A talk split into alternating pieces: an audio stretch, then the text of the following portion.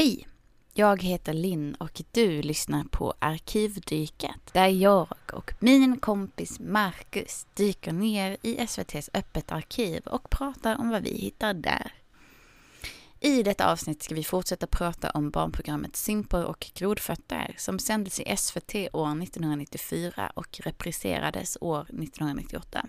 Simpor och grodfötter följer familjen Snörpings livsöden när den flyttar från en vik i havet in till människohusen i jakt på mat efter att fisken tagit slut. Dessutom blir det även musik, intervju och novellfilm. Som vanligt får du gärna tipsa en kompis om denna podden så blir vi glada. Trevlig lyssning. Jag säger hej nu. Hej Marcus. Hej Linn. Hur är läget Marcus? Det är mycket nu. Mm. Much to think about. Men det menar du typ att det är varmt, visst? Ja, det är väldigt varmt. Det mest det. För jag tyckte ju att det var kallt där ett tag relativt eftersom att vi hade de här 30-gradersdagarna. Mm. Du vet, de var ju lite svåra. Och sen så gick vi ner till så här 22 grader. Och jag var så här, shit, jeans på igen, I guess. Nu blev det varmt och jag var liksom inte beredd. Så där går jag omkring i en tjocktröja och ser ut som en jävla idiot. Ja, det som hände för mig var att jag bara gick... Jag tror att någonting gick sönder i mig. Mm. Och att jag bara svettades hela tiden. Mm. Det är min tolkning. Ja, genetiskt är du inte byggd för södra Sverige. Jag är ju inte det. Men jag har börjat jobba igen, jag känner mig ordentlig. Mm. Det är Marcus, kul. Det här är ingen neggning. Men rent genetiskt, vad är du byggd för? Jag är byggd för att ge andra perspektiv. Rent genetiskt så är du byggd för kall vinter med långa avsnitt. Det är fan liksom, jag tror, du vet när man gör så här DNA-test, är det så här men Sverige och Finland och så vidare. Hade det varit så hade fan bara varit Norrland i hela DNAt. Och jag hade varit stolt. Ja, då bara, det här är norra Sverige, definitivt. Du är byggd för långa avstånd, lite social interaktion och kalla nätter. Jag såg en Let's Play-video där en person spelade ett skräckspel och han sa så här jag kom på en grej. När min karaktär går och lägger sig så här, det har ingenting med ljus att göra utan det är alltid mörkt. Han bara går och lägger sig. Och jag bara säger, ja, det är en vinter. Det är mörkt. Och sen så går man bara och lägger sig. Det här är inget sjukt. Att bo i Sverige handlar mer om att så här, trotsa naturen och hitta sin egen intuition av så här, nej, jag tror att när jag är pigg. Det är bara, solen är uppe. Jag bara, jo, men det har den varit sedan 4 i morse. Jag sover. Yeah. Det bara, men det är mörkt nu. Jag bara, Men det har det varit i 6 timmar. Och jag har inte haft middag ännu, så... Ja, alltså, om den där personen vill veta vad som är läskigt så är det att gå ut från krogen och solen lyser i ögonen på en. Och så här, alla går hem aspackade i dagsljus. Mm. Oh. Det är skräck. Simpor och grodfötter. Ja. Del 2. Ja. Ja. Nej, vi är tillbaka hos snörpingarna. Jag tycker ändå att det var så här... Vi har sett sämre uppföljningar. Det alltså, har vi här, absolut. När vi haft så här, först en halva, sen en annan halva, så har det oftast varit en rådipp där mot slutet. Jag tänker inte osökt på glappet och bundånger. Du vet, de har varit lite utmanande. Skäggen för all del, liksom. Så jag var glad över att det var konsekvent medioker.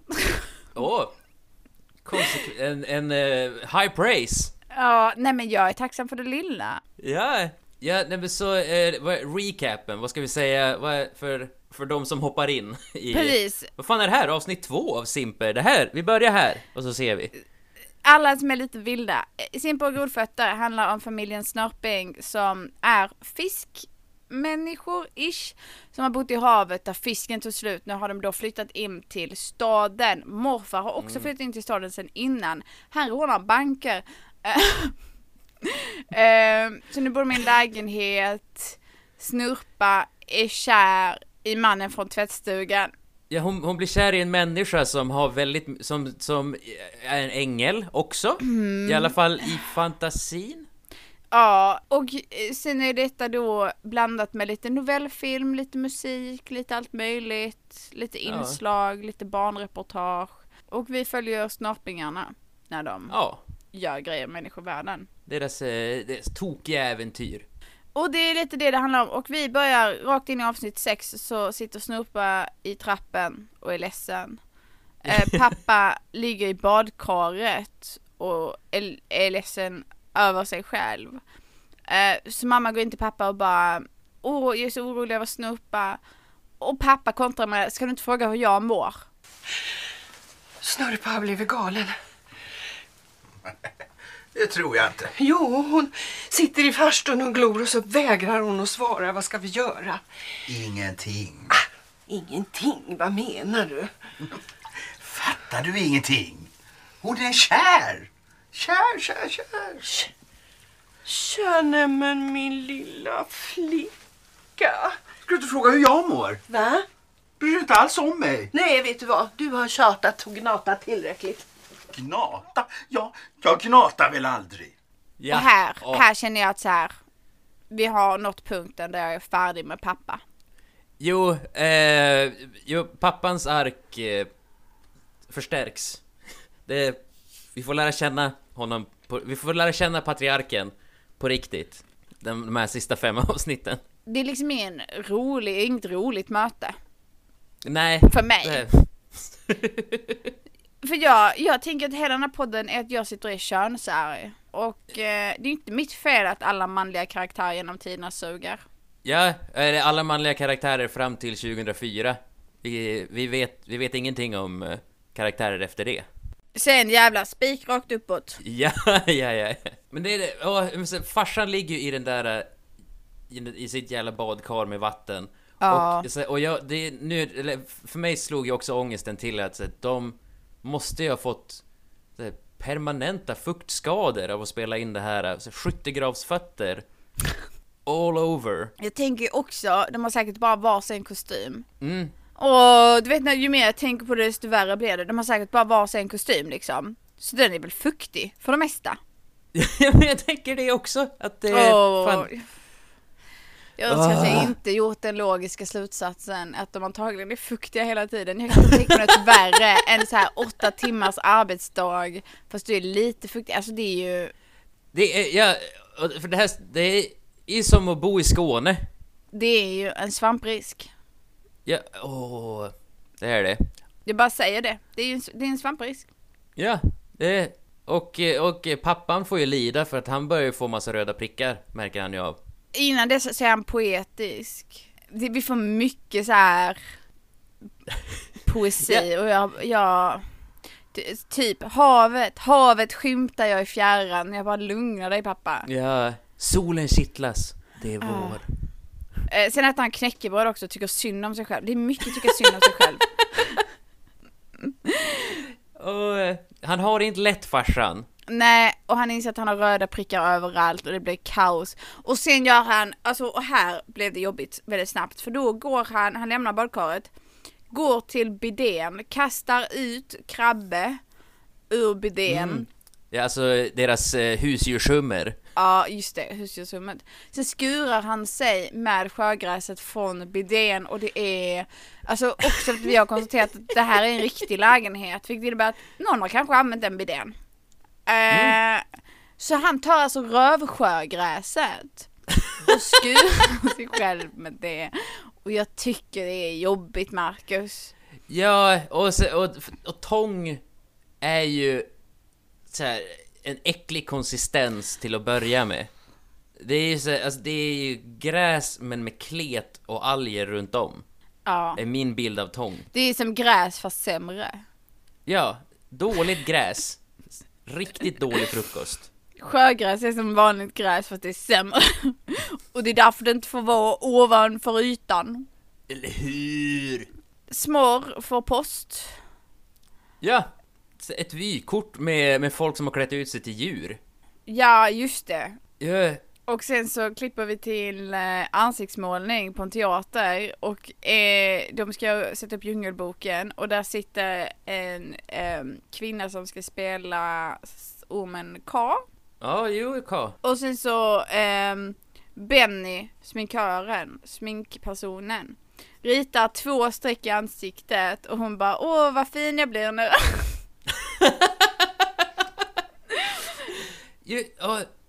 Och så säger han, även jag undrar vad det här ska bli. Åh, vad fin jag blir. Reptiler har någonting som är något sköldformat fram, ofta runt ögonen och fram till näsan. I det här läget så undrar man, vad blir det här? Även jag undrar, vad ska det här bli? Nej då. Nej.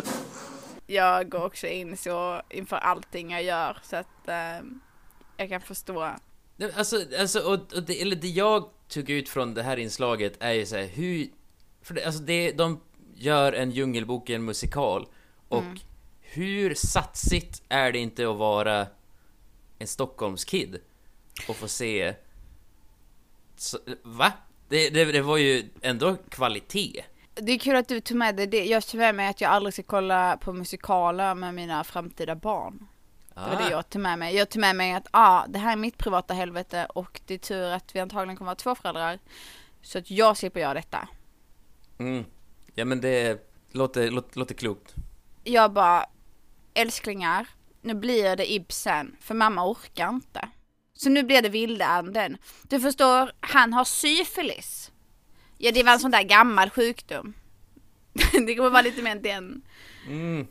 Jag kommer köra klassikern att inte betala in mig på stadsfesten utan ta barnen och stå utanför stadsfesten. Så att man får lyssna på E-Type. För hur mycket är det att se egentligen? Jo, men precis. Och sen har man poppat popcorn hemma. Så man står och äter popcorn, står bakanför scenen, lyssnar på det är en helt okej upplevelse. Nej, Marcus, du får anstränga dig mer än så. Det är helt sjukt att jag ska behöva gå in och rädda dina barn.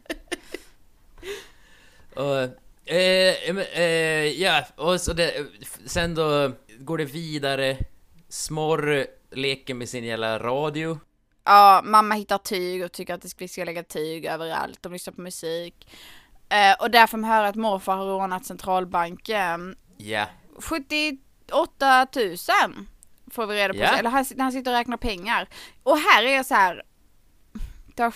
De säger så här, det har skett liknande inbrott. Du vet här, flera gånger om. Jag bara, ni kanske ska höja säkerheten. Alltså, efter en viss gräns får man skylla sig själv. Ja, nej, men det tycker jag att bankerna förtjänar att få höra. Hade jag lämnat min dörr öppen och olåst varje natt och sen bara, det är helt sjukt, de bara fortsätter komma in och ta grejer. Vad orimligt. Då kan man ju typ börja med att stänga dörren och låsa den. Jag tycker att de kanske kan anställa fler säkerhetsvakter. Jag tycker det låter klokt.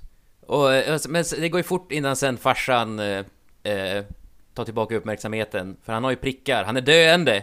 Jag dör! Och mamma är så här milt engagerad. Jag ska dö! Nej, men vad är det nu? Bölden! Nej, du är allergisk.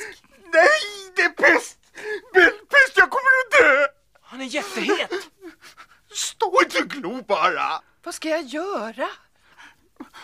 Om vi hade varit hemma i viken så hade du plockat grodblad och smöjt in mig med paddskinn. Du hade kokat blåstång och sjögräs. Vi är bland människorna nu. Vad gör människorna när de blir sjuka då? Lägger de sig bara ner och dör? Jag vet vad de gör. Vadå? De går till apoteket. Apoteket, vad är det? En affär där man kan köpa medicin mot all världens sjukdomar. Var finns det här apoteket? Där ute någonstans. Ute bland människorna? Ja. Älskade hustru. Visserligen är det förenat med livsfara. Men jag måste ändå be dig om en sak. Vill du gå till apoteket? rädda livet på din make. Och jag vill säga, morsan får höra om att det här apoteket finns och hon är så jävla taggad på att träffa se människovärlden, så hon skyndar sig iväg. Sen får vi barninslag där Nisse pratar om sin pricksjukdom. Han har haft vattkoppor och det var inte så bra, direkt citat. Men, jag är glad att de ändå pratar om någonting. Så alla har ju haft en pricksjuk. Alla har haft vattkoppor. Ja. Det låter som att ens vuxna liv, om man inte har haft vattkoppor, är väldigt läskigt. Här är fun fact. Jag hade inte vattkoppor när jag var barn, men jag fick pyttelite bältros när jag var typ 12, 13. Så är det ibland. Men jag tog mig igenom. Starkt. Mm, tack. Jag imponerades över alla kidsen för att de inte överhypade sina vattkoppor, som jag vet att jag gjorde när jag skulle berätta om. Jag var så här: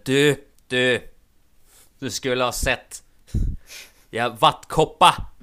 Hela jag var en. De sa: åh herregud, det är ju bara en enda ett stort virus runt om dig. Det var så jag förklarade det. Jag fokuserade inte så mycket på vad barnen sa, för att jag var mer så här positivt överraskad över att det inte fanns några glasögonbarn kvar. Alltså de första 5 avsnitten var det så jävla många glasögon, så där orimligt många. Och här var det så här, de hade en streak på typ 4 barn i rad utan glasögon. Jag bara, vad händer? Är detta samma program? Är det så barn med glasögon får inte vattkoppor? De gick in, de barn kunde inte prata om sina glasögon får inte vara exakt. Ja. Jag tyckte att det var obehagligt intervjuaren som hela tiden sa: fick du det på något konstigt ställe? Ja, den var tyckte jag var jobbig. Ställ inte frågan så. Nej.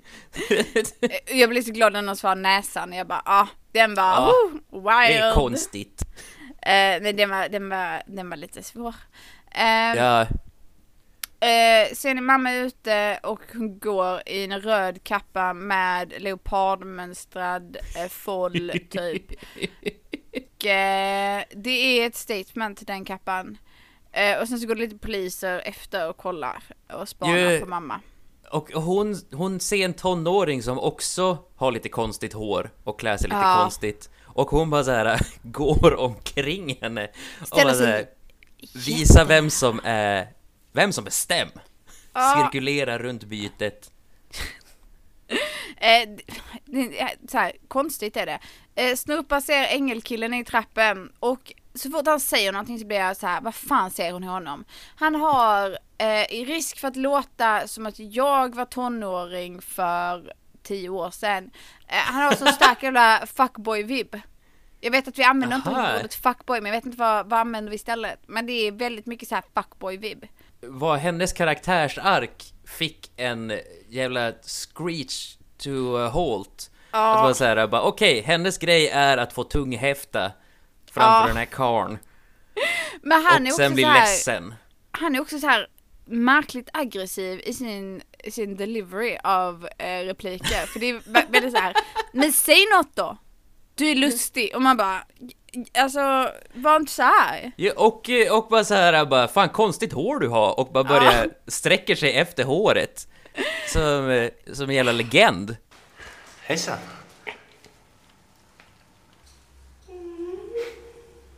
Bor du här? Mm.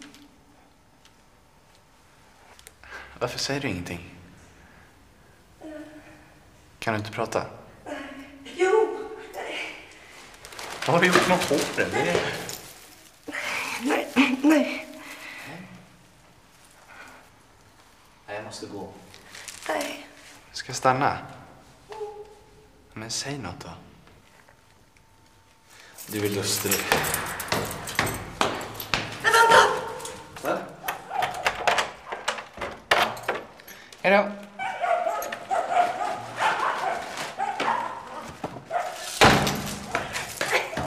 Nej!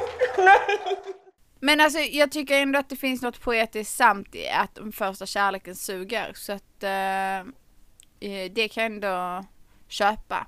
Ja, det har du rätt i. Ja, kanske att det är så att det liksom känns lite för samt som jag tycker att det är jobbigt. Det är för nära verkligheten, så det är svårt att fästa på bild. Ja. Sen kommer vi till min nya höjdpunkt. Ja, Bella och Theo. Bella och Theo är konsekvent skitbra. Ja, verkligen. Alltså, shit vad Bella och Theo håller. Helvete vad bra det är. Ja. Det börjar med att Theo bara, ursäkta mig, men jag har ett plåster och mitt hjärta bara sväller. Och sen så pratar han om när han var hos doktorn och Bella bara, du var rädd. Han bara, det var inte alls. Han gjorde 20 stick. Och sen så 50-13 stick här och 40-11 stick här. Och jag bara, jag älskar detta.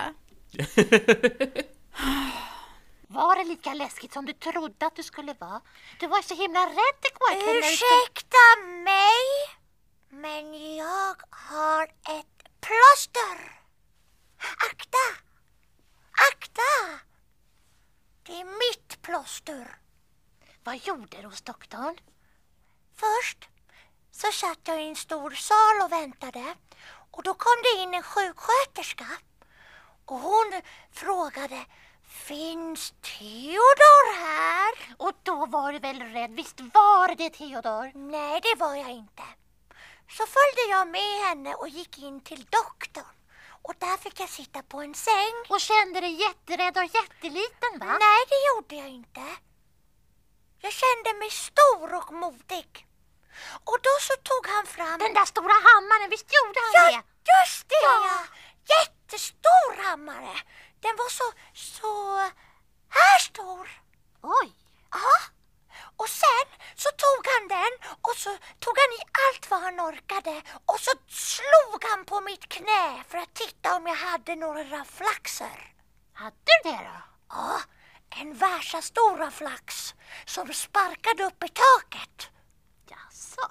Ja. Men tittade han i öronen också? Ja, det gjorde han. Och sticket? Hur var det med sticket? Sticket, ja. Du sa att du inte skulle våga det. Jag vågade sticket. Han gjorde inte bara ett stick. Han gjorde 20 stick. 20 stycken i tungan, 45 stycken här och 30-11 där och 70-15 där och 50-13 här på det fingret.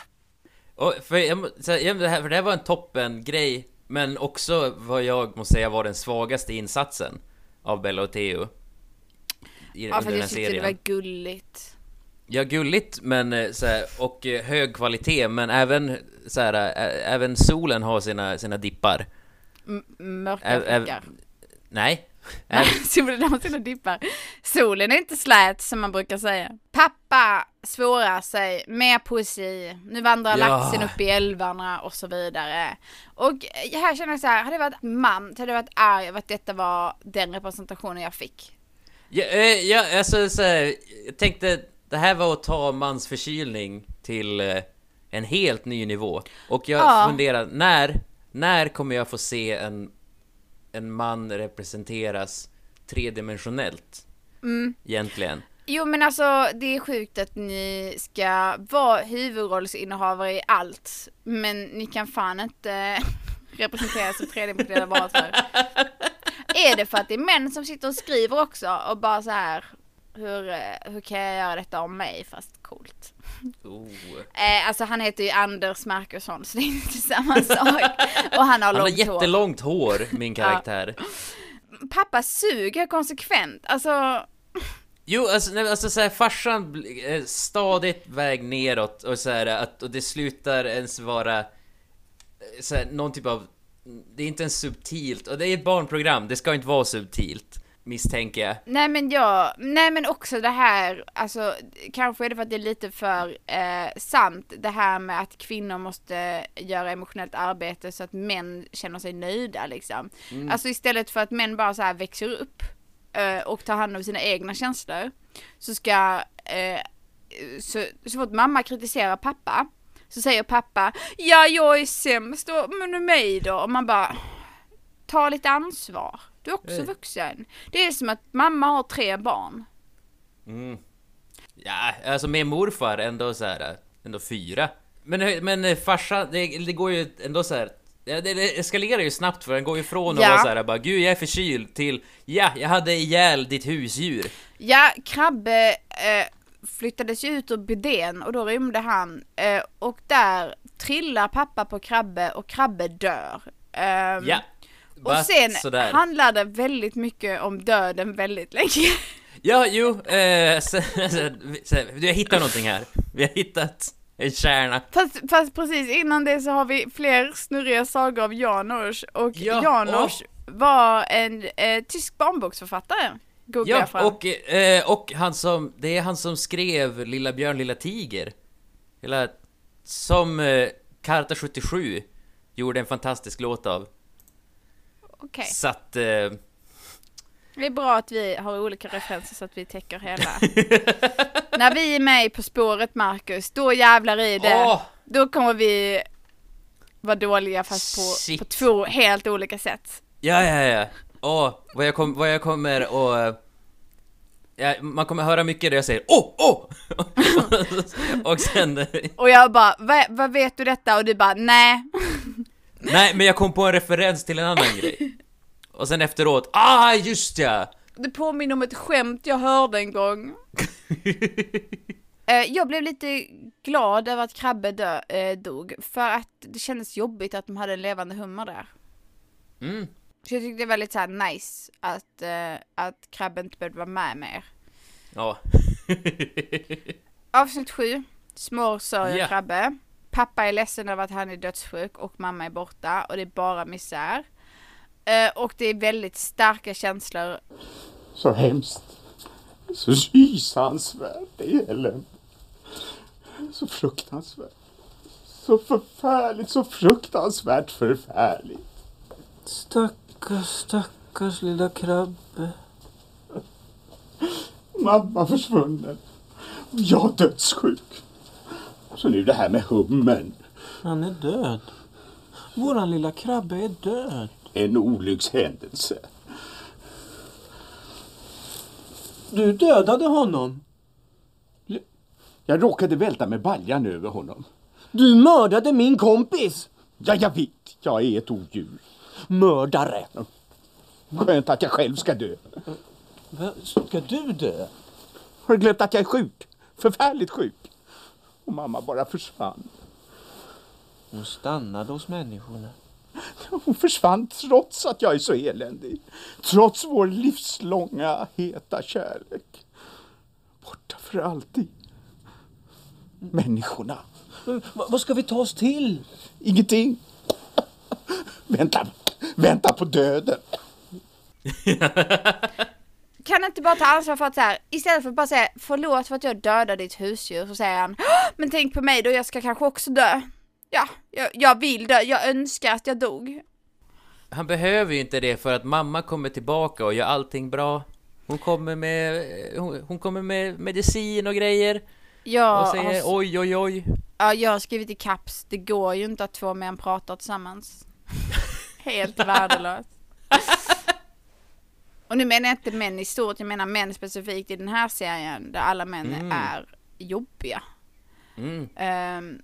Det är ju lite så här, morfar och pappa skapar konflikt där det inte finns och mamma försöker bara fixa till det. Ja, och hon gör det snyggt också. Hon gör det ändå ganska kravlöst. Ja.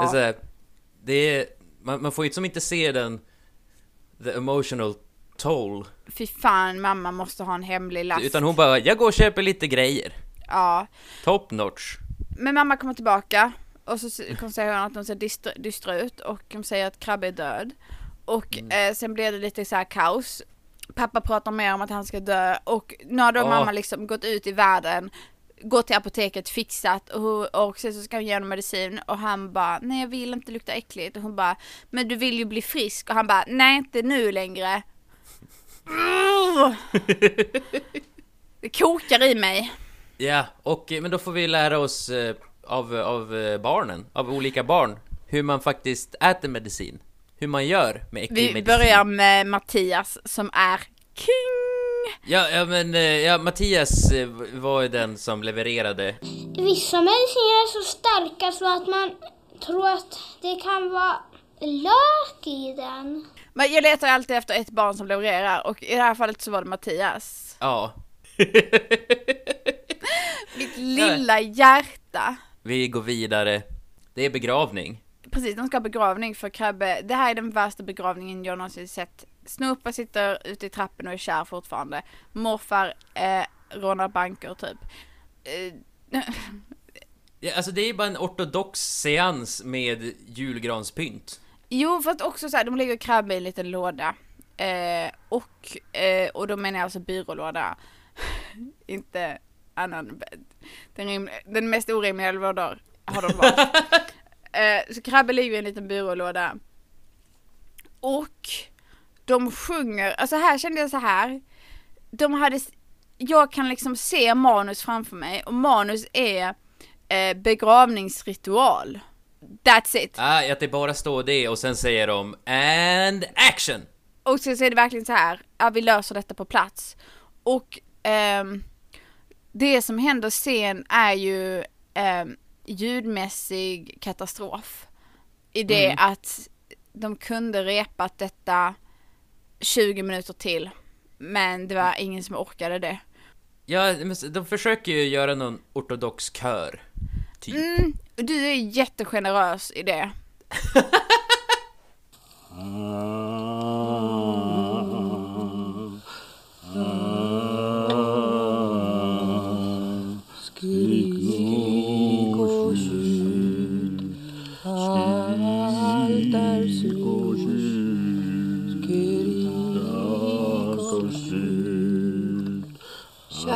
Krabbe, jag tyckte så mycket om dig, dina svarta klor och dina kloka ögon. Du var den trevligaste hummer jag någonsin har träffat.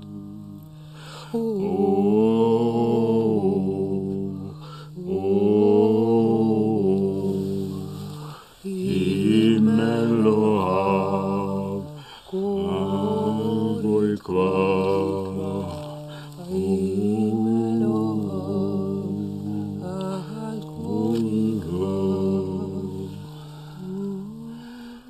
Mitt fel. Allt var mitt fel. Men när kroppen krossade jag dig. Kan du någonsin förlåta mig? Kan jag någonsin förlåta mig själv?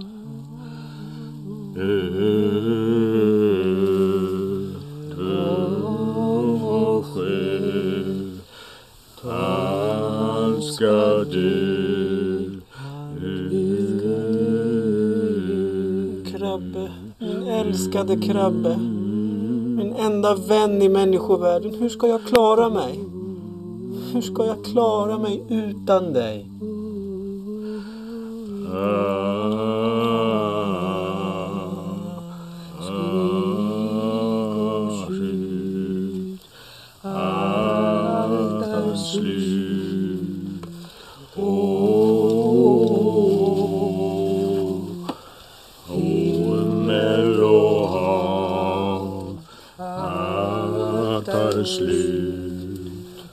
Jo, det är en kakafoni.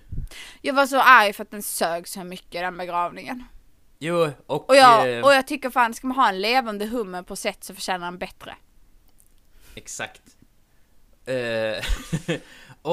Men sen så ja, så går det vidare till så här, vi får följa en präst som berättar om begravningar, och vi får höra barn berätta om död, och så här, jag är imponerad över att de tar ett sånt här svårt ämne. Ja. Jag också. Det var så här jättefint. De går till en kyrka, en präst förklarar så här går en begravning till, och detta är varför vi lägger jord på kistan, och säger att så här, allting som börjar kommer ta slut, att vi är del av ett större kretslopp och så vidare. Och sen så har de barnintervjuer, och så barn som är så här rädda för döden, och i mitt lilla hjärta som bara inte orkar höra barn säga att de är rädda för döden. Jag fixar inte, eller jag är så glad att jag inte var någon av de där kidsen. Shit, vad jag inte hade klarat av att prata om döden. När min morfar dog så var mina föräldrar ville bestämt att jag skulle förstå vad som pågick. Marcus. Men jag var för ung för att egentligen... Marcus, det verkar som att du fortfarande inte kan prata om döden. Jag kan fortfarande inte prata om döden. Jag tycker det är konstigt. Det är onaturligt och fel. Och jag vägrar. Att dö är ett val. Att dö är ett val, era jävla pussis. Ni är dumma i huvudet. Med kids, jag tycker ändå om det kidsen säger, för när de så börjar prata om evighet och grejer och höra deras sätt och... evighet, det är det där som är utanför världen. Och här har vi liksom en stark övning i subjektivitet för mig när de frågar ett barn vad han tror att himlen är. Och han säger att det är en öken med godispyramider och jag bara, det vill jag inte. Ja, och jag tycker att de gräver för lite i den, för den här ungen har ju en tydlig vision. Ja, och spelar av det ganska mycket som att säga, det blir ett paradis typ. Och man bara, du har nog tänkt på det här i alla fall en gång innan. Ja, alltså, låt ungen prata. Gå inte vidare. Ja, men jag vill veta vilken typ av godis. Så är det choklad så smälter det. Men han säger också öken. Och det finns ju öken som inte är i värme. Alltså det finns ju öknar i. Och det är kanske bra att inte regna om man nu ska ha godis. För då kommer det bli jätteklibbigt och äckligt. Så att ju mer jag tänker på det, desto mer sålde jag. Fan, det är jobbigt att jag blev så här outsmarted av en 7-åring som bara, alltså det kan ju inte vara tropiskt klimat för att då blir det klibbiga pyramider. Det måste vara en öken. Jag blev ändå skrämd av så här, Caroline hette hon. En ung liten tjej, stora ögon som bara säger, är det så här övertygad ateist. Så jag bara, när man dör så ligger man i jorden. Nej, när hjärtat slutar dunka försvinner allt. Och jag bara så här, Caroline, sluta! Du berör en öm punkt för mig nu, Caroline. Det är helt sjukt att du kollar på barnprogram och får ångest. Börjar kallsvettas och bara, nej, Caroline, ta tillbaka det. Ja, Caroline, sluta. Säg att det kommer bli bra. Pappas prickar är borta och han är frisk. Yes. De diskuterar mer över att Snurpa sitter i trappen fortfarande. Och sen så sitter Smorr i köket. Och pappa kommer och öppnar den lilla byrålådan. Och här är det röda flaggor runt hela mig. Och då är det så att pappa tänker äta krabbe. Ja, och vilken handlingskraftig man. Det är inte boskap. De har inte haft krabbe som boskap. Det här var ett sällskapsdjur. Ja, jo. Kommer du ihåg när en 18-åring åt upp sin häst och det blev en av de största... Hon var ett sånt jävla hatobjekt. Ja, alltså jag skulle aldrig äta upp våra hästar. Nej, jag hade aldrig... Nej, men alltså, det är väl kul att hon är så resursinriktad. Jag misstänker att det är Caroline som vuxit upp. När de har dött så har de dött, då är de kött. Finns ingen skäl. Jag skulle inte kunna äta min häst. Jag är skvärlig. Det här känns svårt. Kanske en höna från när vi hade det, men då är jag fortfarande... Det hade nog tagit emot. Jag hade gråtit lite. Vår tupp dog för att räven kom. Så jag låg helt så här dödsmanglad på vår uppfart. Och jävla vad lilla jag grät. Ja, shit. Det var trauma. Och det är inte mycket att äta efter det heller. Nej, men också att det var tuppen, Marcus. Ja. Det var tuppen. Det var vår tupp som dog. Ja. Sen så avsnitt 7 slutar med att Snurpa fortfarande kär och att hon är rädd för ängens hund. Avsnitt 8. Ängen, fuckboy ängen knackar på liksom. Och pappa tänker då attackera hunden. Och alltså jag tror fan inte att vår engelskådespelare har en enda rimlig delivery av en replik. Och jag älskar det. Jo, det har du rätt i. Ja, och det jag tog ifrån den där scenen var så här, hur synd det är om den där lilla voven som var typ så här hamnar mitt i en morspitt och ser väldigt obekväm ut, men är dresserad nog att inte göra någonting. Där har vi en skådespelare. Ja, tog med mig att hunden är jättesöt. Ja, men väldigt, väldigt söt. Ängelpojkvännen levererar ett brev till dem. Och sen så går han och sen så kommer morfar hem och har massa pengar och säger så här: lås dörren. Ja. Och sen så klipper vi till barnintervju. Och då så får vi frågan, vad är det för skillnad på tjuvar och vanliga människor? Och jag bara, ingenting är det. En laddad fråga. Det är liksom så här, vad är det för skillnad mellan oss vanliga människor och de där jävla hemska varelserna som jag försyrar hela samhället? Och bara, ja, jag tycker vi ska ha fler ledande och laddande frågor till barn. Ja, precis. Sokrates borde göra ett barnprogram. Det som ryckte med mig mest. Det som bygger riktig intrig, där vi bryter den fjärde väggen. Och jag vet inte, allting ställs på sin spets. För bara helt plötsligt så blinkar det förbi en liten ruta där det står bortklippt sekvens. Ja. Vad betyder detta ens, Marcus? Vad är det vi har missat? Vad har behövs klippas bort? Ja, och men det jag tänkte så här, vem har de intervjuat? Är det Thomas Quick? Och han har blivit frikänd nu. Så att de kan inte använda det. 100% är inte n-ordet, för det bryr de sig inte om. Så att det är något annat. Ja. Vad har de klippt bort som inte är n-ordet? Ja, vad är det för tjuv som de har... Har de följt med en tjuv? Har de gjort en liten sketch om en tjuv? Har de skämt om prinsessan Diana? Vet du vad som känns ännu värre att tänka på? Nej. Att det var en låt. Nej, tänk om det var en låt. Tänk om vi har missat en Georg Riedel dänga. Jag hade inte ens tänkt på det. Nej, för att det blir lite tunt med låtar här. Vi får lite redemption story sen, men det är tunt med låtar där ett tag. Jag tänkte, var det en låt kanske? Ja, har vi missat en låt så är jag... Ja, men det här vart en tragedi snabbt. Ja, i alla fall vi släpper det nu. Jag orkar inte älta, för att då kommer jag ligga vaken om nätterna och så här börja efterlysa gamla VHS-kassetter. Bara, vem har maniskt spelat in allt som gick på SVT och 92? Kontakta mig. Du vet, det går inte. Jag bara, repriser från 98 funkar också. MVH, det går inte. Men jag önskar att jag visste. Alltså jag... Men det kanske finns någon i Sverige som har så här perfekt minne och minns allting och som råkade se Simpor och grodfötter som kan berätta för oss. Mamma i badrummet och sätter tandborstar i håret. Ja, Snurpa fortsätter sitt ark med att ha ont i hjärtat. Hon har levererat ett brev, eller hon har brevet som ingen gav till dem. Och har den när mamma är i badrummet och visar mamma. Och mamma bara, va? Nej, men det kan väl inte vara. Sen så klipper vi till en dålig låt. Ja, och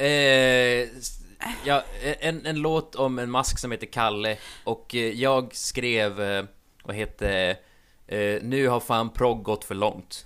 Grejen är att det är verkligen så här. Det här är Kalle, han är en mask. Typ så går texten. Sen så får vi se en larv. Det är ingen mask, det är en larv. Tänkte jag inte ens på. Oh my god. Och sen så pratar de om att han har jättemånga röda vantar. Och då är jag så här. Och så går han. Och då tänker jag, vantar eller strumpor? Går vi på händerna eller? Eller hur? Så jag tyckte hela den var upprörande. Och jag hade hellre att de klippte in kärlekslåten om Amanda igen. Tack. Ja, det håller jag med om. Den som sjunger den här låten är ju ingen mindre än Svante Thuresson. Ingen aning om det är. Återigen på spåret, faktaluckorna du har och faktaluckorna jag har. Det är liksom, det är bra att du vet vem det är. Han hade rest in peace, han dog nyligen. Han var en liten musikalisk legend. Så ändå så här, så det var en käs låt, men att se Georg Riedel och Svante Thuresson samarbeta. Jo, så här, så hej Epitrakiv om ni lyssnar. om ni klipper ut låten om Kalle Mask som är en larv, eftersom det ändå är desinformation, så kan vi ju klippa in låten om Amanda igen, för att det är riktig konst. Tack, Epitrakiv. Tack. Ja, låter toppen. Jag tänker att vi kan avsluta varje avsnitt av Simpor. Nu vet jag att jag gör lite så här redaktörsarbete på det här. Men om vi klipper in kärlekslåten om Amanda i slutet av varje avsnitt, så blir det bättre. Tack. Det, alltså, och när vi säger varje avsnitt menar vi varje avsnitt i av allt. Av ja. Allt. Så här, kronprinsessans födelsedag. Mm. Hon heter, och så kan vi så här lägga över. Hon heter Victoria. Hade ju varit att göra väldigt, att perversera en redan perfekt låt. Jo, men jag tänker också att det är viktigt med kontext. Det ska ju passa in, så att man inte tänker det här har bara klippts in, utan då tänker man, de gjorde en härlig låt om kronprinsessan. Nice King. Men okej. Jo, brevet var från mormor. Mamma går ut med det, och sen så typ här, jag kollar bort i 2 sekunder, men jag tror att morfar åt upp det. Jajamensan, han vägrar säga vem det är från, så han bara rusar iväg, käkar upp det. Okej, nej men bara så att jag var med på det, för att jag kände som att jag bara så här hallucinerade den biten. Jag bara försökte få upp, han äter upp det. Du vet så här, jag bara, nu känns det som att jag klart han inte äter upp det, men det kändes ändå som att han åt upp det. Och det är bra att du bekräftar att han åt upp det brevet. Sen har vi en minifilm om en tjej som har en barnvakt. Hon tappar en tand. Men, intervjuerna sen med kidsen är ju... Eller det var en sak jag minns. En unge berättar att han hittade sin tand i sin mammas plånka. Ja. Jag tycker också det. Jag vet inte. Kan du inte bara kasta den? Den som alla andra föräldrar gör. Eller så lägg den någon annanstans. Ja. Ska du sen ta den till... Var ska du ta den? Men också, någon säger att de fick supermånga pengar i glaset. Och jag bara, casha in på dina tänder. Jag fick också supermånga pengar i glaset. Jag har nog fått mer pengar än... jag har fått mer pengar än genomsnittsbarnet. För att jag har dragit ut, först ut 4 mjölktänder. Jag har för många, eller jag har en liten mun, och alla tänder skulle inte få plats. Så först drog jag ut 4 mjölktänder och sen 4 permanenta tänder. Vilket innebär att jag har cashat, och de fick jag extra mycket pengar för att det var hela roten, och mina föräldrar tyckte synd om mig. Så att jag har nog cashat in mer än genomsnittsbarnet. Fan vad nice. Jag blev en riktig... Vad heter det? Rikskapitalist. När jag fattade det här konceptet, okej, men jag får pengar och tappa tänder, så bad jag en kompis sparka mig i munnen. Nej men gud. Jag tänkte det här, så här, jag fick ju lära mig att tänder kommer tillbaka. Så fan, kör. Jag får ångest.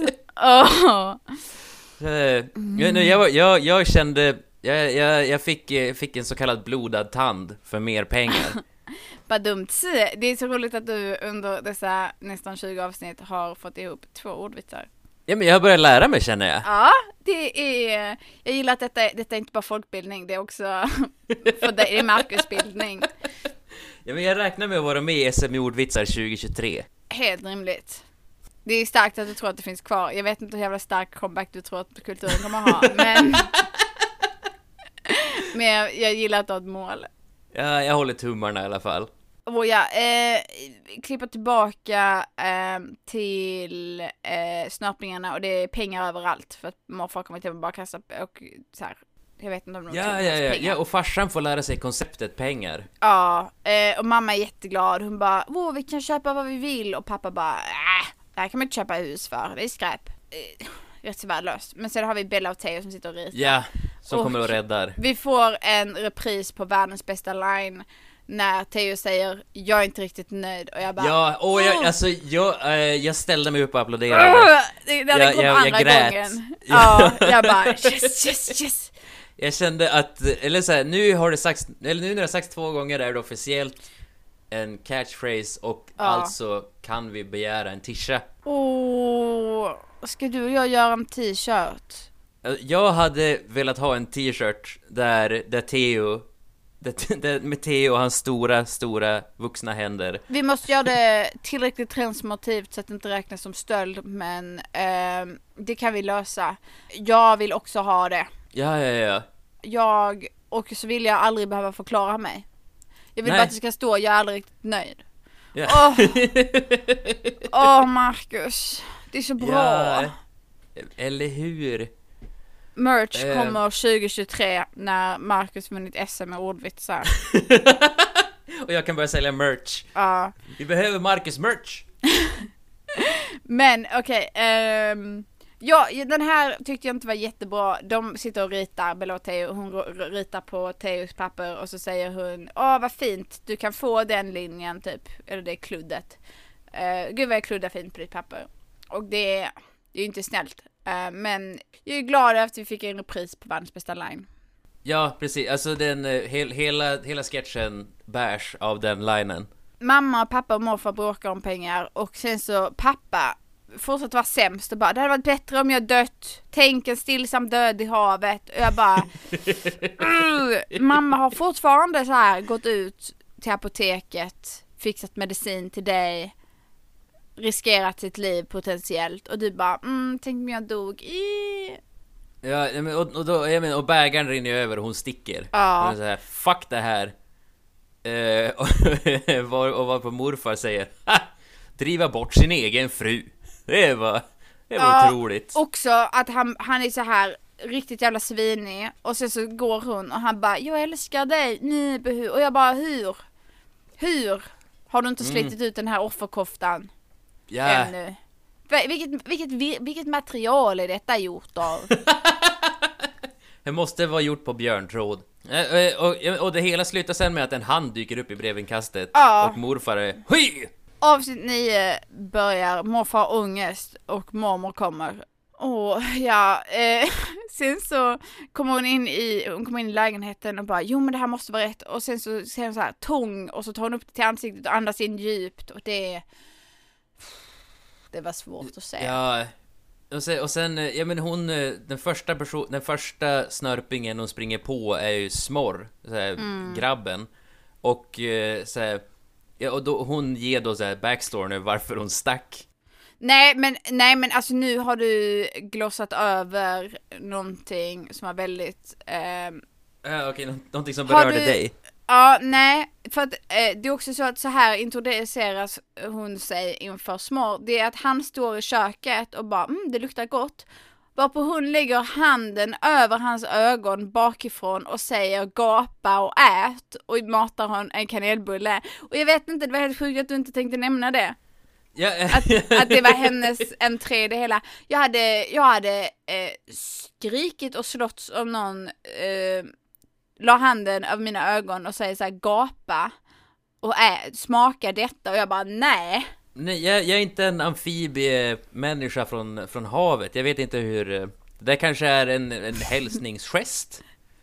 Du bara, Linn, du ska inte vara så jävla kulturellt okänslig. Sen får vi då veta backstoryn varför mormor stack. Fy fan, här blir jag arg på henne också. Vilken backstory. Du rymde, varför? Vi kan inte alltid styra våra liv. Vad hände? Jag var en snörping bland snörpingar. Jag levde lycklig med morfar, mina barnbarn, tills... Vadå? Människorna kom. Till havet? De satt på stranden och plötsligt spred sig en gudomlig doft över vattnet. Varma kanelbollar. Och sen? När jag kände den där doften, jag kunde inte längre vara lycklig vid havet. Jag måste iväg. Vart? Doften! Bullarna! De fanns hos människorna. Vem fan överger sin familj för kanelbullar? Marcus? Yeah. Marcus? Nämn en person som tyckte det var rimligt att överge sin familj på grund av kanelbullar.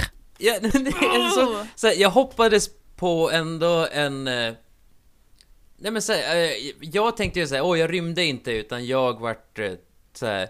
bortförd, kidnappad, fått turnera på cirkus. Jag var ett offer i det här. Men nej, utan så här, hon älskar kanelbullar. Hon kom tillbaka när hon tappade tänderna och inte kan käka kanelbullar längre. Hur kan detta... detta är den mest själviska familjekonstellation. Detta är fan mer dysfunktionellt än zombies. Jo, och, ja, men, och så här, för när mormor kom in så kände jag ändå så här, men nu kommer det komma en så här... en spännande ny karaktär. Sen bara, du är lika weird. Du vet, jag var så här, vi kommer få story, det kommer utvecklas, det kommer vara logiskt. Nej, det var kanelbullar. Jag tänkte på det nyss i huvudet.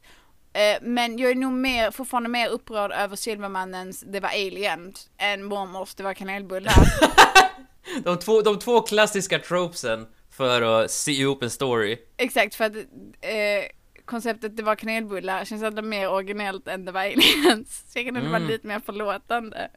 Ja, men jag är också glad för nu kände jag att okej, men vi kan använda kanelbullar till våran mukbang istället för att äta sill. Hellre det än hummer liksom. Eller jag hade gärna ätit hummer. Jag bara, det här är krabbe. Och sen så får vi en barnintervju om gamla människor. De konstaterar mest att gamla människor är gamla. Sen så pratar vi med en 78-åring.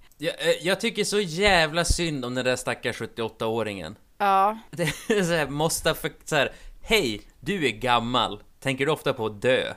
Ja, det är lite så. Fast hon var väldigt så här soft. Hon bara, nej, jag är inte så rädd för döden. Men också att de bara så här, hur vet man att man är gammal? Hon bara, man orkar inte på samma sätt. Och jag bara... ursäkta, är jag gammal? För jag orkar inte på samma sätt längre.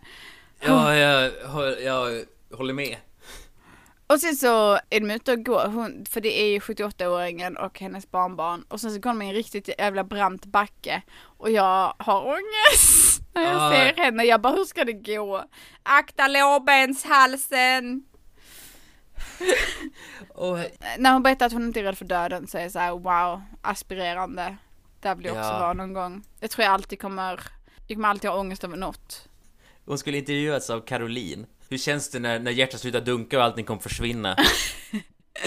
Jag vet att jag inte kommer ha pelargoner, så jag kan inte oroa mig över dem. Så det kommer bara vara döden som jag har att tänka på.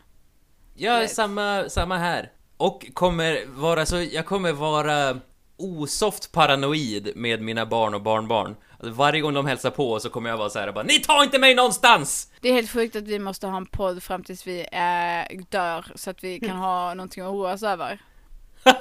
Ja, men det är orimliga krav.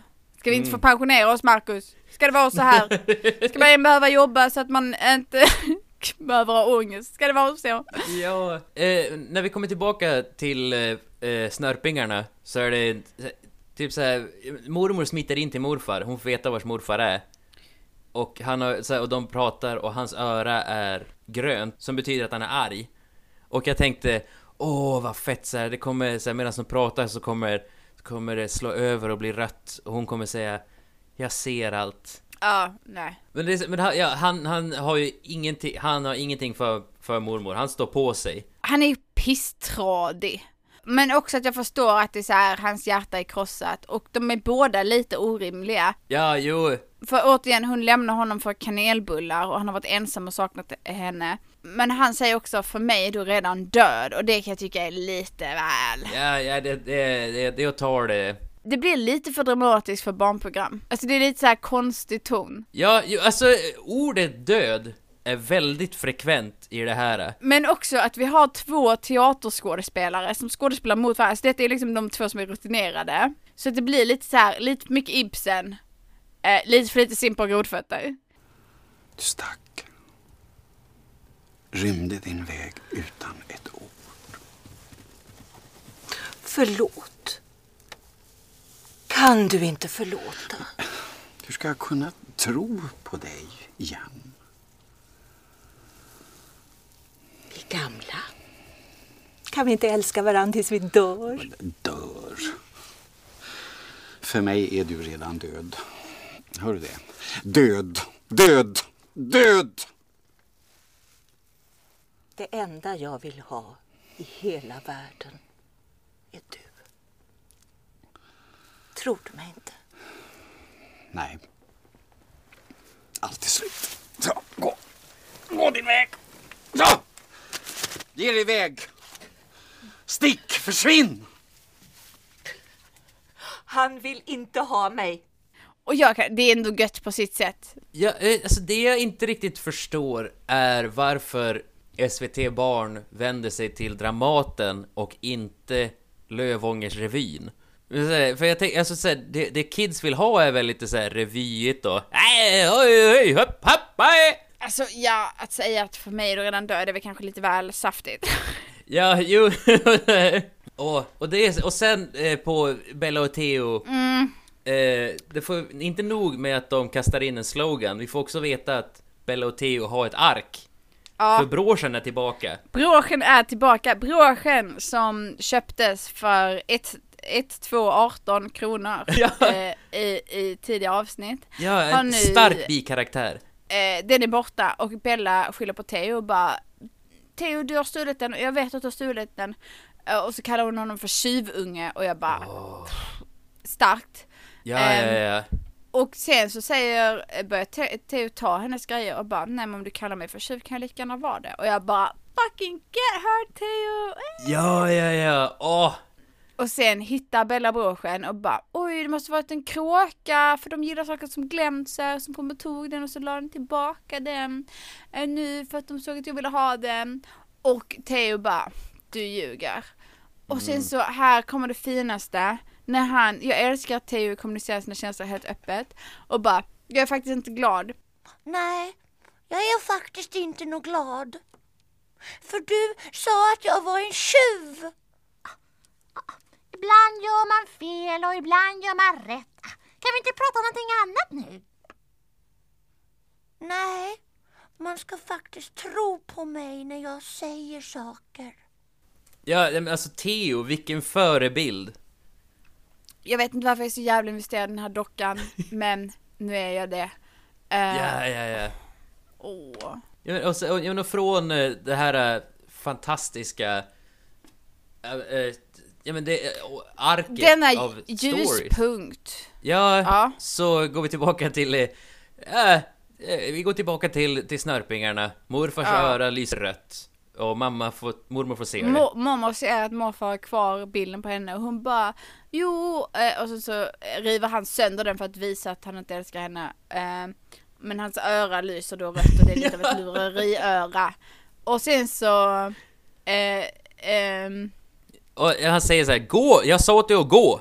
Ja, precis. Och sen så packar hon ihop. Och så säger han, du får inte gå, jag blir så ensam. Och man bara det här konstanta, åh nej, mina handlingar har konsekvenser. Vem hade kunnat ana? Och man bara, ja. Och sen toppas avsnittet av med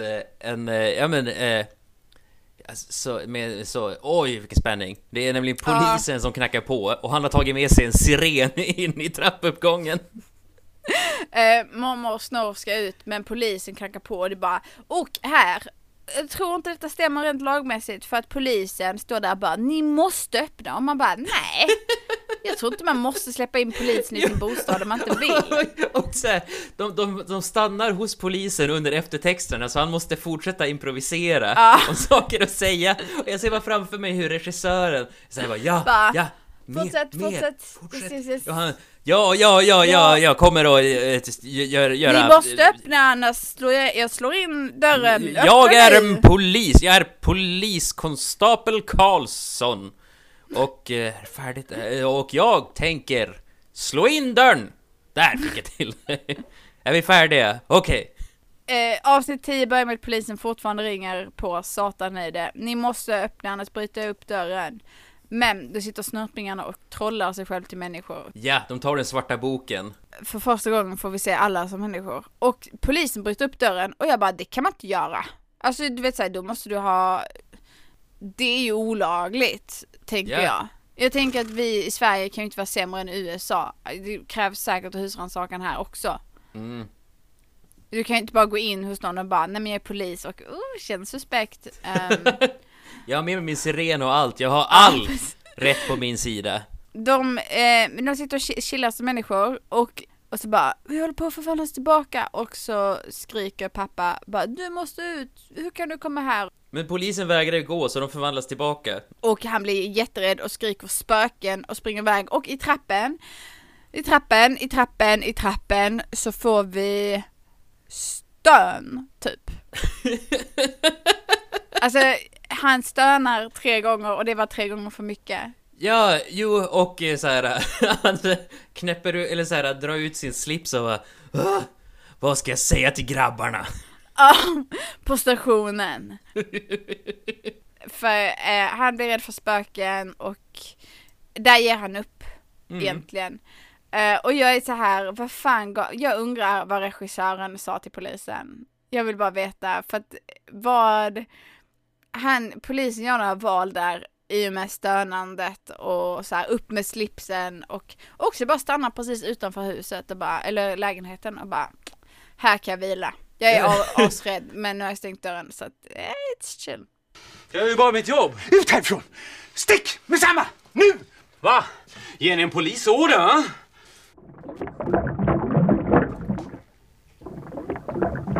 Vad är det här för någonting då? Ha? Vad håller ni på med? Omöjligt. Spöken. Jag är bland spöken. Hjälp! Spöken!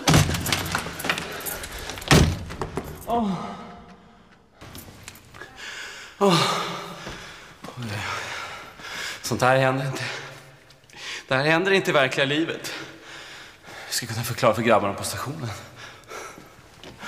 Ingen kommer att tro mig. Han hade från förra avsnittet hunnit bygga upp så här, skådespelarna hade hunnit bygga upp så här, bara, okej, men så här, min vision, han så här, jag gör mitt nu.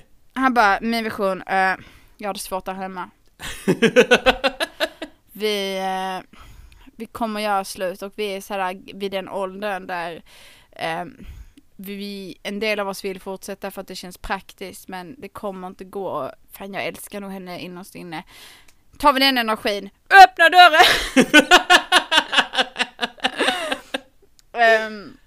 Men det har ju suttit... det här var en stark etableringsscen för vad som kommer vara temat för det här sista avsnittet, som då är så spöken. Ja, och här fattar jag att lilla Linn fick ångest för att jag tycker fortfarande att spökhistorier är läskigt. Och sen får vi riktiga spökhistorier som är läskigt filmade. Ja. En grabb som heter Tore och bor på ett spökhus bara berättar om allt han sett i sitt liv. Katarina von Bohr på Österby bruk och jag bara, nu förstår jag varför jag hade ångest kring detta. Och så här filmar tomma salar i mörkret, allting filmat i mörkret och pratar om så här, man hör hästarna när de kommer, men hon dog för 150 år sedan, men här kommer hon liksom. Och vi hör musik bakom salsdörrar. Vid ett tillfälle så pratar de om gammeltammen som rullar omkring i sin rullstol och så filmar de en rullstol i mörkret som rullar av sig själv och jag som vuxen tyckte det var jobbigt. Ja, ju, men det var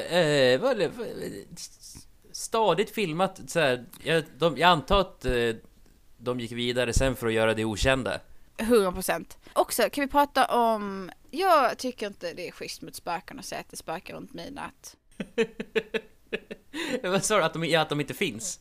Ja, det också. Det har vi också sagt. Jag vill prata med er om de här barnintervjuerna. Men, alltså, jag tycker det sätter så jävla press på spöken. Att de ska säga spöktimmen, midnatt. Bara, alla kan inte vara nattugglor. Har du träffat gamlingar? De går upp klockan 5 på morgonen om de har legat och dragit sig lite. Och sen så är de i säng senast 9:30. Ja, har bara en timme på sig att fixa sin business. Ja, det är liksom, när fan ska de spöka? Låt dem få dagsspöka. Låt dem få dagsspöka, säger jag. Jag är redo för din barnbok om dagsspöket. Ja, det här är min valplattform. Ja. Ja, till dags spökeri. Vi har Linnea som beskriver ett spöke. De frågar så här, men hur ser ett spöke ut? Och Linnea säger, men det har lång hals. Det har lång hals och så taggar. Och så 3 ögon. Ett uppe i pannan och ett och 2 här. Är det det värsta spöket som finns? Ja, och sen ett stort ända bak i nacken. Oj. Och så ska det vara grunt och slemmigt. Jag bara, Linnea, det här är för specifikt. Vad har du sett? Ja, ju åter så här, det här nu har ni hittat någonting här. Gå djupare. Klipp inte till Fibben med sitt örhänge som pratar om ett spöke han såg på Gotland fast det var bara en dröm. Vad i helvete? Jag bara så här, Linnea, hur mår du? Linnea. Jag hoppas inte att de är gröna och slemmiga. Eller jag vet att så här ektoplasma är en grej.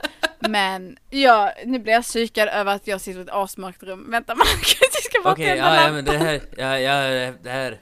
Vi väntar. Det är jobbigt också för att jag ser ju bara mörker bakom mig. Så jag är rädd att jag ska liksom se någonting. Åh nej! Aj. Det är som att jag tänker ju osökt. Ja, Linnea har sett detta spöket. Ja men precis. Och både ser det väldigt bra och var tvungen att troligtvis städa upp efter allt slem. Ja, och det tycker jag fan det ska inte hon behöva göra. Ja, alltså visst fan kan de få dagsspöka, men då ska de städa upp efter sig. Ja, men exakt.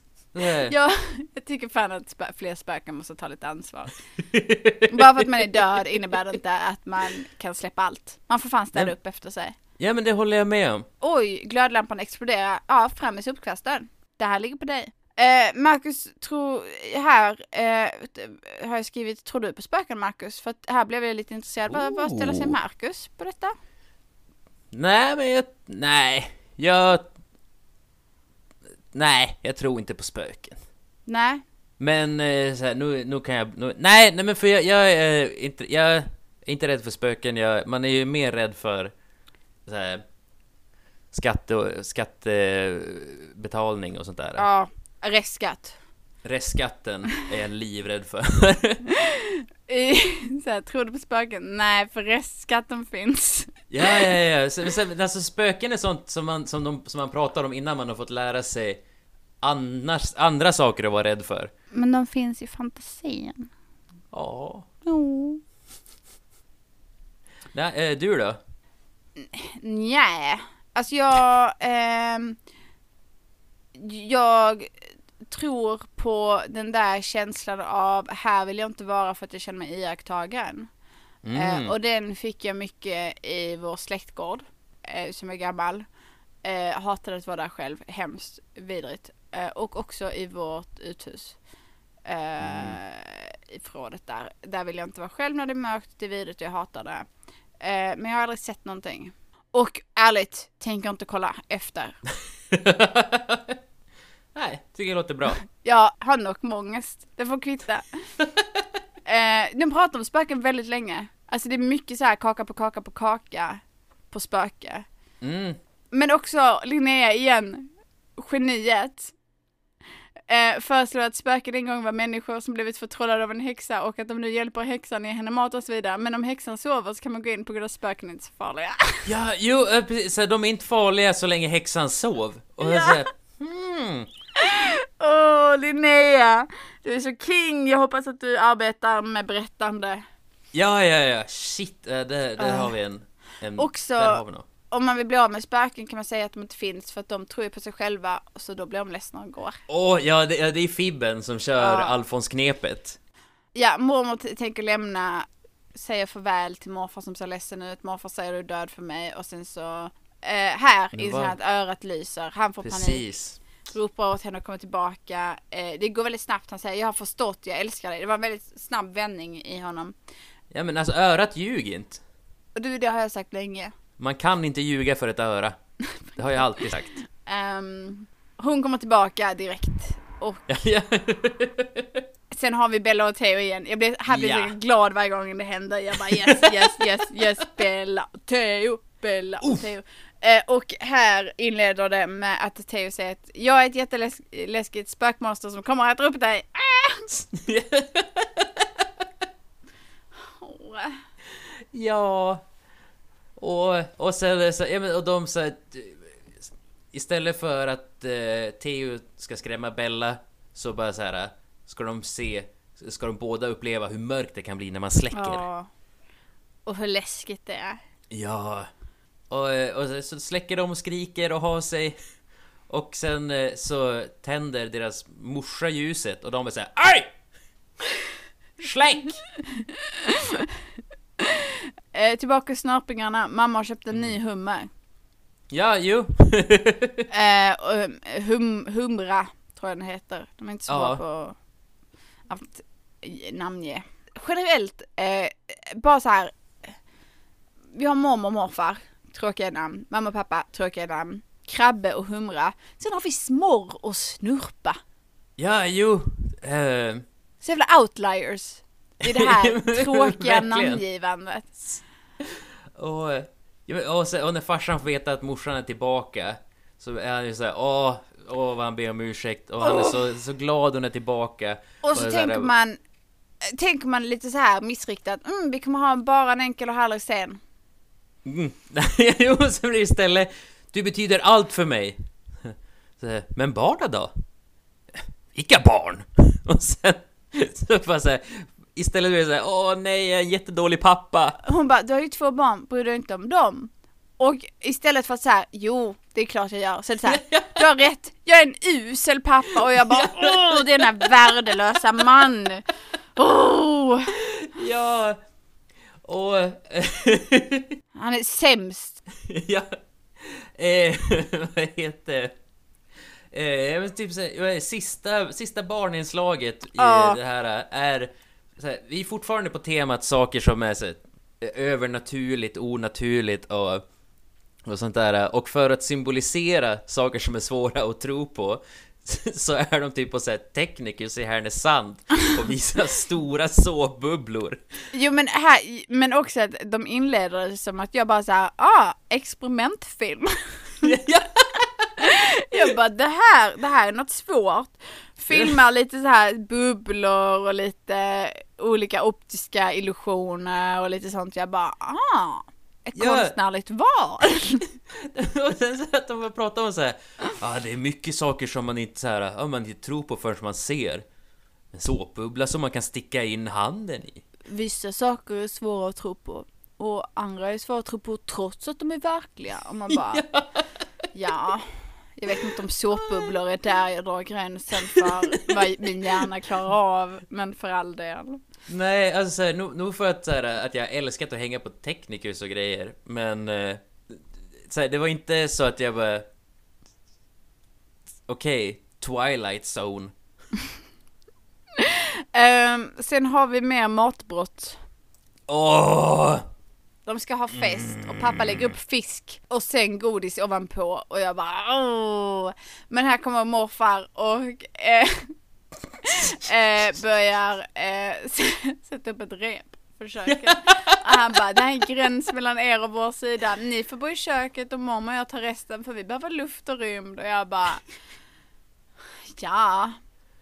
jag kan respektera initiativet, drivkraften. Och deras kontring är att börja kasta sill på honom. Morfar säger att allt är mitt, och jag bara så här, han har en poäng, han var där först. Ja, jo, alltså det håller jag med om. Jag skulle också vara lite upprörd om jag bodde någonstans och 5 andra människor flyttade in utan att fråga mig. Jo, shit.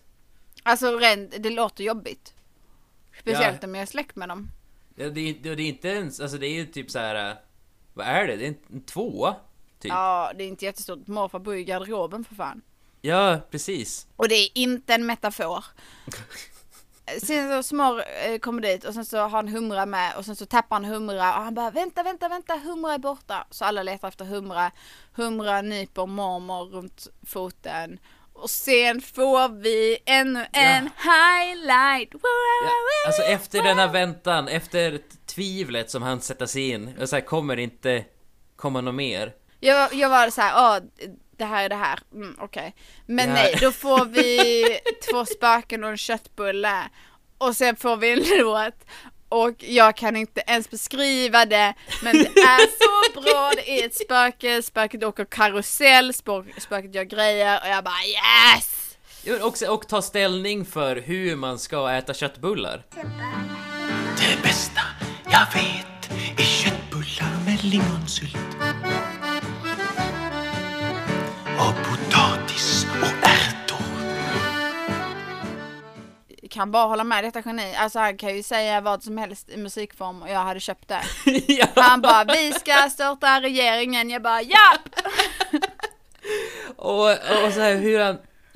Och det är, alltså det är bara en kar i ett lakan. Det är att spökdräkten är så jävla ful och sen så gör de så normala grejer som att åka karusell och gå omkring och jag bara, min hjärna kan inte processa det. Det var så bra, Marcus. Tar du en sked lingonsylt och bara trycker den mot munnen och då är det lingonsylt över hela lakanet. Åh, det var så bra! Ja, och nej, men de verkligen så pulled all the stops nu här i sista avsnittet. 2 minuter skratt nonstop. Ja, just samma här. Också att det kom så sent, alltså jag var liksom inte beredd. Första gången hade du bara så här, låten i 3:e avsnittet, den är nice, jag vill ha med den. Jag bara, nice, det löser vi. Det kommer vara en låt i 3:e avsnittet. Från ingenstans får vi en jävla highlight. Och då hade vi liksom sett, det var också det som hände var ju typ så här, vi har fått lite grejer som inte liksom varit med hela vägen. Typ stop motion-frukterna. Mm. Ja, jo, alltså jag har saknat dem. De kom och gick. Den här sista halvan. Och så är det. Men, så jag var så här, och sen så kom den jävla larvlåten och jag bara, det är slut på bra musik. Nu får vi bara en så här pissig låt om en larv som, där de säger att det är en mask, vilket är faktamässigt inkorrekt. Och här kom det, frälsningen. Den oväntade comebacken. Precis när man, alltså Georg sådde tvivlet för att kunna leverera i slutet. Ja. Och jag respekterar honom för det. Ja, det var en highlight. Sen klipper vi tillbaka till snörpingarna och Snurpa är ledsen. Men då säger pappa att det är fullmåne och då får man önska sig någonting. Och då gör hon det. Hon bara, det kommer inte gå. Och han bara, jo. Och sen flyger änglamannen förbi. Ja. Och sen är det slut. Ja, och det, jag tänkte, här kan ju inte ha varit i alla avsnitt. Tydligen. Ja, eller åtminstone, ja, hur, va? Ja, men alltså Marcus, om jag får säga det här, min första dubbelavsnitt av Arkivdyket, vilken resa. Ja, jo, verkligen. Vi gick ju in i det här med att du skulle bemöta ett trauma. Ja, och vad jag har gjort, jag har hittat 2 nya favoritlåtar. Jo, nej, men jag är också så glad att vi har den här podden. Dels att vi kan göra så att andra slipper att de måste kolla på Epitrakiv. För det är ju den ångesten jag alltid går omkring med när jag vet att det finns. Typ såhär, jag borde. Och nu gör jag det. Och också att såhär, det behöver inte andra. För att de vet, vi kan göra det åt dem. Och så kan de lyssna och så kan de känna att jag har inte gått miste om någonting. Jättebra. Annat än kabinettsärgel. För den borde alla se. Men... ja. Utöver det. Så på det sättet gör vi också en bra grej. Men jag är så glad att jag ser att det finns någon annan som gör det. För jag hade aldrig kunnat kolla på detta själv. Nej, precis. Då har jag hört världens bästa låt. Och sen så säger jag, hon heter Amanda. Och ingen förstår. Ja. Jag bara, hon heter Amanda. Nu kan jag börja sjunga. Och du bara, ja, jag vet. Vi kör det. Det blir duett direkt. Jag hade inte haft det annars. Jag hade sagt så här, försökt förklara bara, det är ett spöke som äter köttbullar. Du bara, ok. Nu kan jag bara säga så här, med lingonsylt och du bara och det är jag tacksam över. Ja, jo, jag också. Så skönt att ha en sån här synkad referenspyramid. Oj, jävlar i det. Vi har blivit helt värdelösa i andra sociala sammanhang dock. Ja. Jag vet inte om du också märkte, men alltså, så fort vi umgås med folk som liksom existerar utanför vår bubbla av referenser som är 20 år och äldre, så är vi sämst. Ja. Men jag är så tacksam att jag har dig i det här. Ja, fan detsamma. Hon heter Amanda. Hon heter Amanda. Det är fortfarande så jävla bra. Vad tycker vi om den här? Var ska vi? Jag minns inte vad jag sa förra gången. Jag tror att jag håller fast vid väldigt bra, inte sevärt. Var det jag gav den? Det tror jag. Ja, jag tror nog att det var där du låg och pockade i alla fall. Ja, alltså det här är ju ingenting. Men klart man inte ska kolla på barnintervjuer från 90-talet liksom. Nej. Du fattar vem som helst. Men det är väldigt bra. Ja, och man ska inte ägna 5 timmar åt detta. För du är ju dum i huvudet. Men det är väldigt bra. Det här är så här, hitta en best of Georg Riedel. Skippa förbi alla trista, tråkiga Astrid Lindgren-låtar. Och hoppa till, hon heter Amanda. Återigen, bara så här, lyssna på den här podden. Vi summerar det perfekt för er. Ja. vi har löst det. Varsågod. Ja. Alltså det här är allmänbildning, jävligt nischad allmänbildning, men ändå. Det är statlig television. Och också är det en samhällstjänst. Precis. Man är ju inte kulturanalytiker för inget, ja. Marcus. Nej men eller hur? Det är ju så. Jag är så glad. Alltså jag är så glad över att jag fick ett dubbelavsnitt. Men också så är jag glad över att varje gång jag säger hon heter Amanda så kommer du och jag skratta. Och ingen annan. Och de som inte skrattar vet vi, du lyssnar inte på vår podd. Ja, det är nya, det är så vi vet. Men att jag liksom alltid kommer ha den glädjen. Ja. Det betyder mycket för mig. Och att vi snart kommer ha merch där det står jag är inte riktigt nöjd. Theo är så... Jag tror vi måste anlita en illustratör som kan rita Theo. Måste vi. Ja, det här låter som ett projekt. Jag blev trött bara att tänka på det. Det här blir jävligt mycket limited edition. Det blir 2 t-shirts. En till dig, en till mig.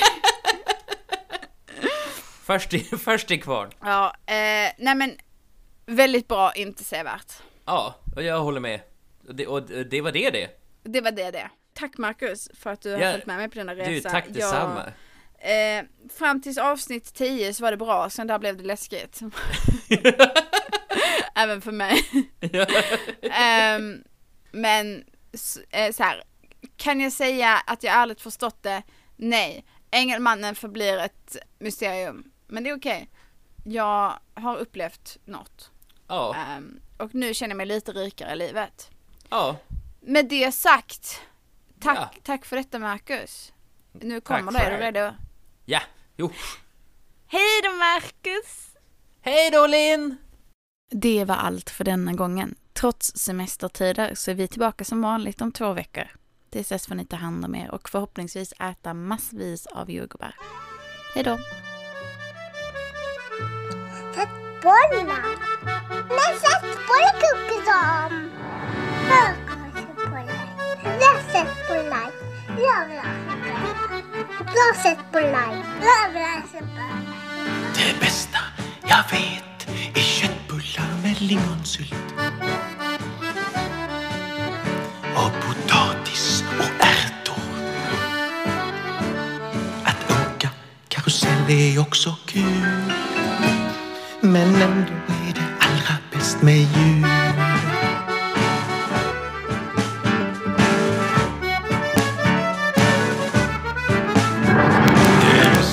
Jag vet är köttbullar med lingonsylt